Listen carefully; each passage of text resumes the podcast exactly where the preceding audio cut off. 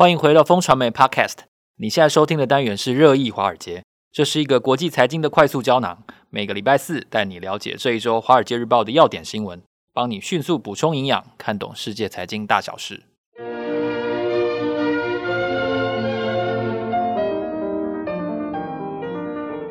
早安，各位听众朋友，大家好。今天是二零二三年的五月二十五日，我是风传媒的财经副总编辑周岐原，坐在我身边的是好朋友志杰哥。嗨，大家好。我们是金牛帮帮忙导读电子报的共同作者，今天在这里为大家导读几则《华尔街日报》的重点要闻。首先听到再次升息是一个艰难决定吗？毕竟六月份好像又有一次升息的讨论会了，所以 Fed 这次的决策当中会不会真的出现一个暂停升息的决定，避免再次拖垮地区银行，恐怕是一个大家非常关注的重点。第二个新闻呢，我们看到的是全球法人过去一年来卖超。达到十兆元，但是为什么美股却是一直屹立不摇呢？哦，有分析师认为说，悲观的情绪其实是牛市最大的火种，听来也是蛮有道理的。好，第三则消息呢，巴菲特重压日本大商社的股票，我们也看到了东证交易所的指数呢创下了三十年的新高，同时呢，有百分之五十左右的日本企业手上是有净现金的哦。现在投资人如果还进场买日股的话，不知道还来得及吗？第四则消息呢，也是跟日本有关的，就是日本在半导体业似乎有急起直追的意图跟实际的动作。我们看到的是 Fab Four 这个七大巨头呢，首次在日本举行了一个会面，这是不是美国又再一次在操作全球半导体业的供应链的一个具体的表现呢？另外呢，我们在节目后段呢，要来讨论一下中美科技战的另外一层发展，也就是最近我们看到了美光的记忆体产品在中国被以有国安威胁的疑虑哦，来抵制。那究竟在美光产品被抵制了之后，全球半导体，特别是在记忆体产品上面，会有怎样的大幅的盘整呢？哦，这是最后会深谈的话题。首先要来跟大家聊一下，六月马上就要来到了。然后六月份，美国虽然现阶段经济还是很热络，不过暂停升息的呼声是很高的，对不对？对啊，我们上次其实有提到一个，就是说。因为联准会啊，认为这个地区性银行，特别小银行啊，特别在这个细谷银行这个倒闭之后，其实这些地区银行其实发生流动性的问题。那时候呢，就有说，哎，Fed 五月不会升息了。是，结果呢，它五月还是升了哈。不过呢，这一次呢，似乎这个更肯定了。这个消息来源呢，是这个有联准会传声筒的《华尔街日报》记者叫 Nick。Timiraos 说的，那我们 Timiraos 太难念了，我们就叫 Nick 好了。就这个尼克先生说的呢，他说这个准吗？啊，他很准吗？这个他是传声筒，应该是蛮准的。以这个过去历史经验来讲，说他其实预测的通常，哎，最后都会中地哦。那所以说他变成传声筒。那他这次说呢，其实联准会内部讨论有一个重要的 quote 哦，重要的引言叫做。再次升息是一个艰难的决定。老实讲，对于这个联准会这么保守的机构来说，哦，讲到这个程度呢，其实就应该六月不会升息了。那这个尼克先生呢，他也认为说，嗯，以这个弦外之音来看呢，这个啊联准会确实六月可能不会升息。虽然刚刚起源讲过，哦，现在这个。美国景气还不错哦，可是其实消费力道已经薄弱了。你看，我们上个月是不是也经也是这样的讨论的？对，我刚说过啦。对啊，其实现在美国确实力道有已经变薄弱。你看我们台湾的出口哦，连九个月哦衰退，我觉得这个。但好像没什么 care 这件事。哎、欸，我们第一季的 GDP 是衰退的，可是我觉得大家好像没什么感觉，内、啊、需还不错哈，大家还是一样消费。哎、欸，有人 care 可以可以留言一下哈，让我们 让我们知道一下。对对对，看看大家是不是真的有感哈。可是这个呃，有一个数据其实让联总会比较担心的是失业率，其实还在一个哎、欸、非常不错的水准哦，好，只有三点四而已。这个以前在我们的这个。教科书版本，这是超好的状况。美国哦，因为这个呃，美国经济还算可以，所以停止升息是一个难的决定。不过呢，在银行风暴之后，似乎联总会已经到了不能不停止升息的时候了。这个是传声筒说的，我们就是大家就看看 六月准不准呢、啊？对啊，其实因为他，我觉得他因为是每一个月呃几乎都会讨论一次，然后在这个情况底下，其实就。有很大的操作空间。这个悬念还是有一点呐，我觉得，对对对嗯，所以大家就拭目以待了。我相信很快就要揭晓这个答案了嘛。哈，那另外我们刚才有提到，就是美股其实法人过去这一年看起来是站在一个空方的态度。对，不过台股也没什么跌了哈，就是回回稳之后看起来很稳，而且好像。还一路往上冲，哎，我不知道大家有没有这种感觉哈？感觉这股票到底在谁手上？对啊，这个感觉，特别是美股哈。根据这个数据统计哈，去年啊十二个月里面呢，其实法人从这个股市呢提款了大概三千四百亿美元呐，三千四百亿大概也就是十兆了哈。然后散户其实也撤了大概两百八十亿美元。可是啊，美股最近哇很坚挺哦。那到底是？发生什么事情哦？为什么这个两个重要的投资人哦都已经把钱撤出哦？他们撤出到哪里呢？其实放到货币型基金去。货币型基金大家知道，大概一年以期以下的这个货币型的这个商品，然后譬如说商业本票啊等等哈，那这个等同于现金，也就是说大家其实提现提了十兆这个台币了哈。那为什么美国不跌呢？华尔街日报分析说。哎，这个可能是因为这个悲观的情绪已经到谷底了，然后反而成为牛市的火种。那其实他没有讲的是，小弟自己认为呢，其实你看很多法人虽然都已经变现了，不过有一个法人其实目前是在加码的，谁啊？大股东哈。其实库藏股呢，美国公司呢，其实买的还蛮这个强劲的，一直都有吗？对，一直都有。其实你特别是油公司，你看埃克森美孚哈，Exxon Mobil，它是美国最大的石油公司嘛哈，它其实买了非常多库藏股。然后说，哎，你不去把你的钱去探勘油源，然后来买库藏股，Exxon Mobil 就说探勘油源不是现在都已经这个绿色转型，你还叫我探勘能源？所以他就把其他赚的钱哈，然后去买库藏股。所以大股东老实讲是支撑美股很重要的一个。因素啦，那另外因素当然就是悲观的情绪啊，大家都觉得，哎，好像应该要卖股票哦，这个市场好像应该要至少要有一个回档嘛，可是都没有发生，到底为什么？所以这个《华尔街日报》就是认为说，其实悲观的情绪哈，这酝酿久了，它就会变成多头的火种啦。那现在看起来，目前为止似乎是走这个呃《华尔街日报》预测的这个模式。那还有另外一个群体，其实。呃，也是，其实在买超的哦，那就是这个对冲基金。对冲基金其实是投机的基金，然后它是这个我们通常衡量市场上的投机偏好最重要的就是对冲基金的动向嘛，哈。那对冲基金其实还蛮活跃的，它从今年初以来，其实它已经这个增持了大概三百亿美元左右，这个算是多头的一个来源呐。那因为这种种因素下面看起来。美股呢，如果没有重大利空因素的话，如果我们刚刚讲的六月联总会没有这个升息的话，哈，那可能这个美股还会有向上的空间。对，所以跟刚才的题目其实是互相关联在一起的。Yeah. 对，大家可以可以完整的思索一下，就是不要只从资金面或者是只从利率政策面去探讨这个进出的决策。那还有就是巴菲特的动向，其实。他买日本五大商社其实已经有一段时间了哈，没错。那但是股市可能就是整体市场要出现一个明显的方向，并不是那么快。尤其是日本证这个这个这么大的一个这个东证的股票指数，对。所以当它创三十年新高的时候，呃，我们大家会探讨，就是创新高的时候是不是就是行情结束了？就好像我们当初越过那个 一二六八二的时候，有没有？因为因为三十年实在太久了哈，所以所以现在看到这个现象，就是是不是日本股市它还有？下一波，哎，值得期待。这个主持人就是偏向空方的想法哦，觉得压力要来了。哎，人家是支撑好不好？搞不好是支撑啊。这个呃，日本东证指数呢，其实创下一九九零年以来的最高水平。天哪，一九九零年我还在大学嘞。这个啊、呃，今年以来特别强劲哦。东证指数其实上涨了百分之十二，它其实是全球表现最好的市场。那为什么表现这么好呢？大家都觉得啊，因为巴菲特买进了嘛，哈。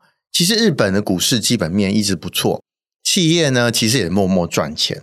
老实讲，一半的日本企业其实资产负债表上有净现金诶哈，就是扣掉负债之后还有钱。哎呀，就是我有，其实口袋其实还蛮多现金的。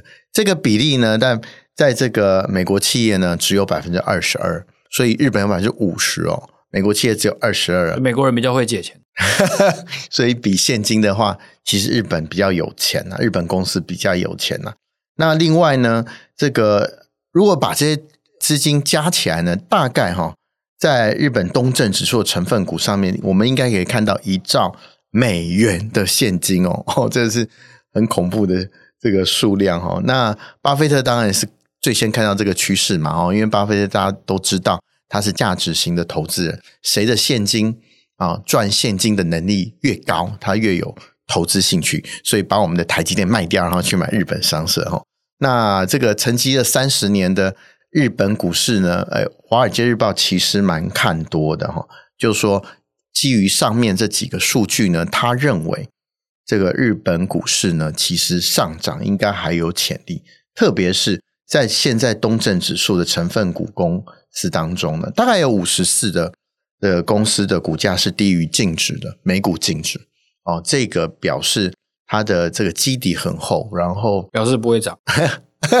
这个也是一个哎，对啊，还有另外一个日本不涨的这个因素呢，是因为这个《华尔街日报》这篇文章有提，所以他们交叉持股很多，交叉持股其实锁码呃筹码锁定了，哎，当然是一个上牛市很很好点燃的这个火种嘛。另外一个，可是它的负面因素就是说，哎，其实筹码不活络啊，都被自家人锁住了。那现在呢，看样子在交叉持股的状况有一些松动了。也就是说，如果说这个呃外国投资人或是日本投资人愿意参与的话，他其实买得到股票，好，那这个会让成交量增加嘛？成交量增加，当然可能是这多头的火种。特别是如果说我们看这个一九九零年以来这个大的这个趋势线呢被。站稳之后，那它可能会变成诶很好支撑啊。那空头人当然像奇缘一样啊，认为它是压力啊。那所以说，如果站上这个真的站上这个呃这么重要的趋势线之后呢，啊，如果说这几个数据都如《华尔街日报》预测，那确实日本的股市好像真的可以摆脱三十年的魔咒。三十年魔咒，诶你想想看，只要错过这次，你要等多久？对啊，我觉得大家可以思考一下，不用搞不好会荣耀二十年，好不好？呃，好了，如果好了，possibly，好，就是也许是，也许是这样。就上次，上次一二六八二的时候，我还印象超深的，就是有机会的话，特别节目可以来分享一下。对，那除了这个日本股市的消息之外，其他的半导体业其实也是非常受关注的一件事情，就是说，日本在过去这些年，除了全球这个可以说是嗯行动。网络的事业可以说是缺席之外，其实还有一个很很重要的，就是除了半导体的上游材料仍然是被日商的巨头们给寡占，嗯、但下游的不管制造或者说其他的业务都没有很明显的表现。这是一个以国家为层级来探讨的一个现象。那现在在日本重新办的这个 Fab Four 的这个会议。它会不会是就像哦下游开始往印度跑、往印尼跑一样？它是一个呃产业链的位置的重组吗？我们可以这样子来解读吗？对，主持人想得太乐观了。我们现在看到 Fed 四哦七大巨头，其实他们这一次呢，在这个 G7 的会议之前，提前啊、哦、被日本首相召唤，哎，我们到先到日本开个会，所以七大巨头全部去了啊、哦，包括。台积电啊，这一定不会缺席嘛，哈！三星啊、美光啊、英特尔啊、IBM 好、应材跟一个比利时的研究中心叫做艾美克 （iMac），iMac 其实我们大家可以讲一下，它其实在全球半导体有举足轻重的地位。那这七大巨头呢，其实就受这个日本政府召唤呢，其实就在 G7 之前就到聚集到日本，感觉好像日本哇，现在变共主了哈。这个其实呢。诶，弦外之音没有讲的呢，其实是美国在背后操作了哈。其实早在二月十六号呢，诶，美国 AIT 哦，是我们美国在台协会哦，AIT 哦哈，AIT 可见我们半导体实力很强哦。就其实他召集哦，这个七大巨头其实已经举行了线上会议，然后在这之前还举行过一个筹备会议。那干嘛不线上会议就好？为什么要去？哎，这个是象征意义啊，象征我们 FAB 四，然后七大巨头，我们统一阵线，然后要对抗邪恶轴心，可能是别有用心的敌对势力。对对，可能是中二吧。然后这个，所以七大巨头就在日本先行这个机会，可是后面当然是美国啦，哈，在这个呃促成啊。那我们刚刚讲到爱美科这个比利时公司。它其实是全世界半导体很重要研发中心哈。那主要就是说，现在半导体其实研发越来越难了嘛哈。那你如果要节省研发的资金或资源的话，其实你最好去找艾美科。那艾美科其实不管在台积电进入二八奈米啊，或是现在要进入三奈米哦，或是之前进入七奈米，其实都扮演关键角色。那它都协助这些半导体大厂做。这个节省 R&D 的事情，然后它可以节省第一个你的费用，第二个最重要最重要是时间。那所以艾美科会在全球半导体供应链上占这个举足轻重的位置，其实是其来有自的。然后这次又包含在七大巨头里面。其实我们可以下次找一个时间好好谈谈艾美科这家公司，其实蛮有趣的。其实我觉得半导体的新闻应该是源源不绝啦。哈。这这次我们是针对一个会议来讨论，所以就像子杰哥讲的这个艾美科，我相信呃也可以在另外的就是节目里面或者说特辑里面来安排这样子的讨论。那最后我们想来谈一下，就是一个很重要的，就是美光的记忆体被中国用呃所谓的国安的疑虑哦来加以抵制。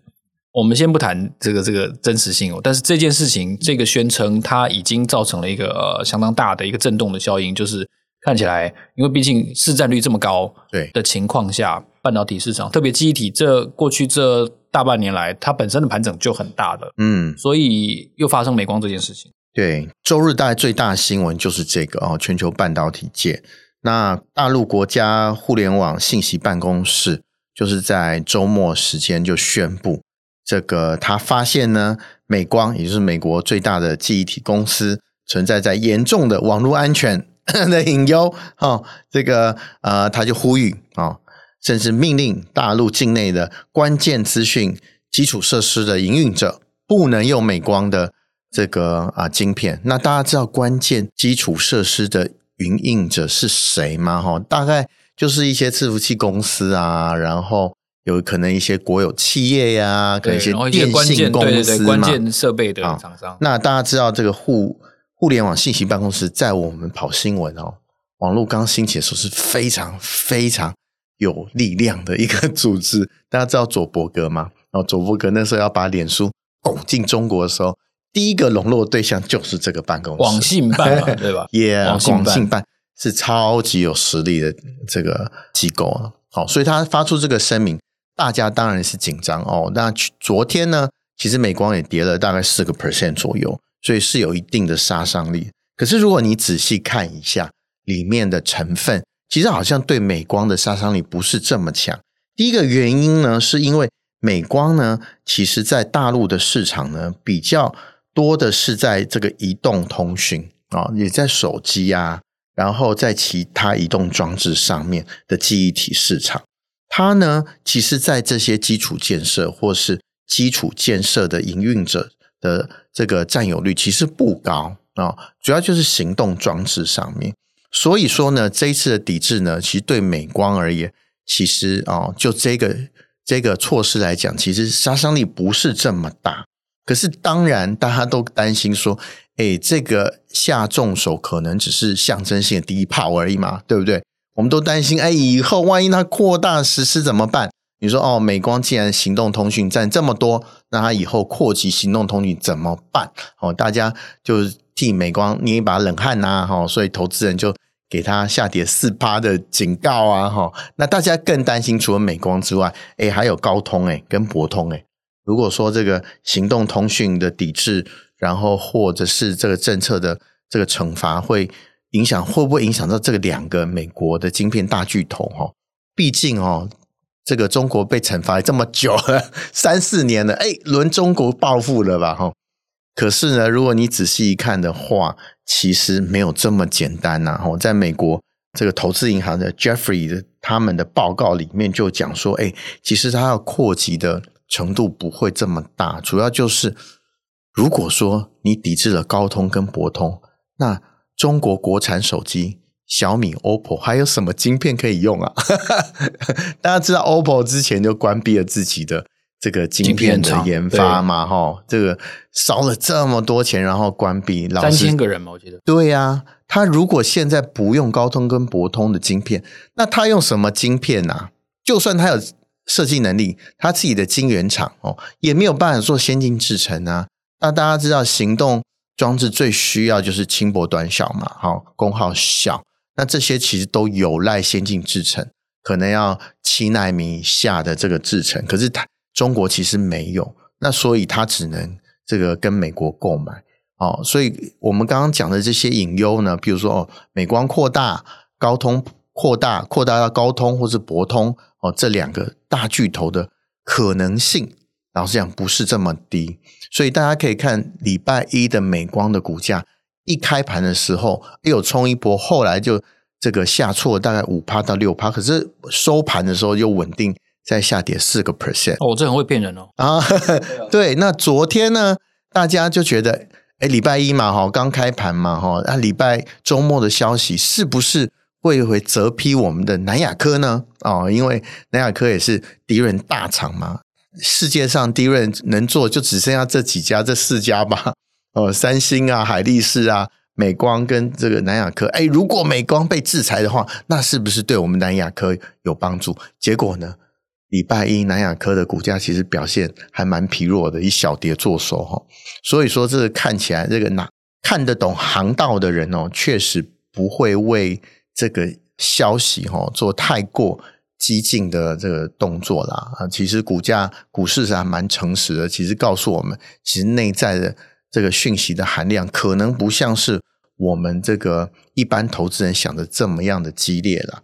那会不会这个物联网信息办公室之后还会有什么杀手锏？会不会真的掐到美国的脖子？这个老实讲，他要怎么出招哈？我觉得这是大国博弈的程度了哈。这已经不是牵涉到单纯资讯产品的这个供需哈，所以有待于我们日后呢，好好的吃个瓜。然后好好的看这个，他们会怎么样出牌？哦，会会不会让美国真的痛到？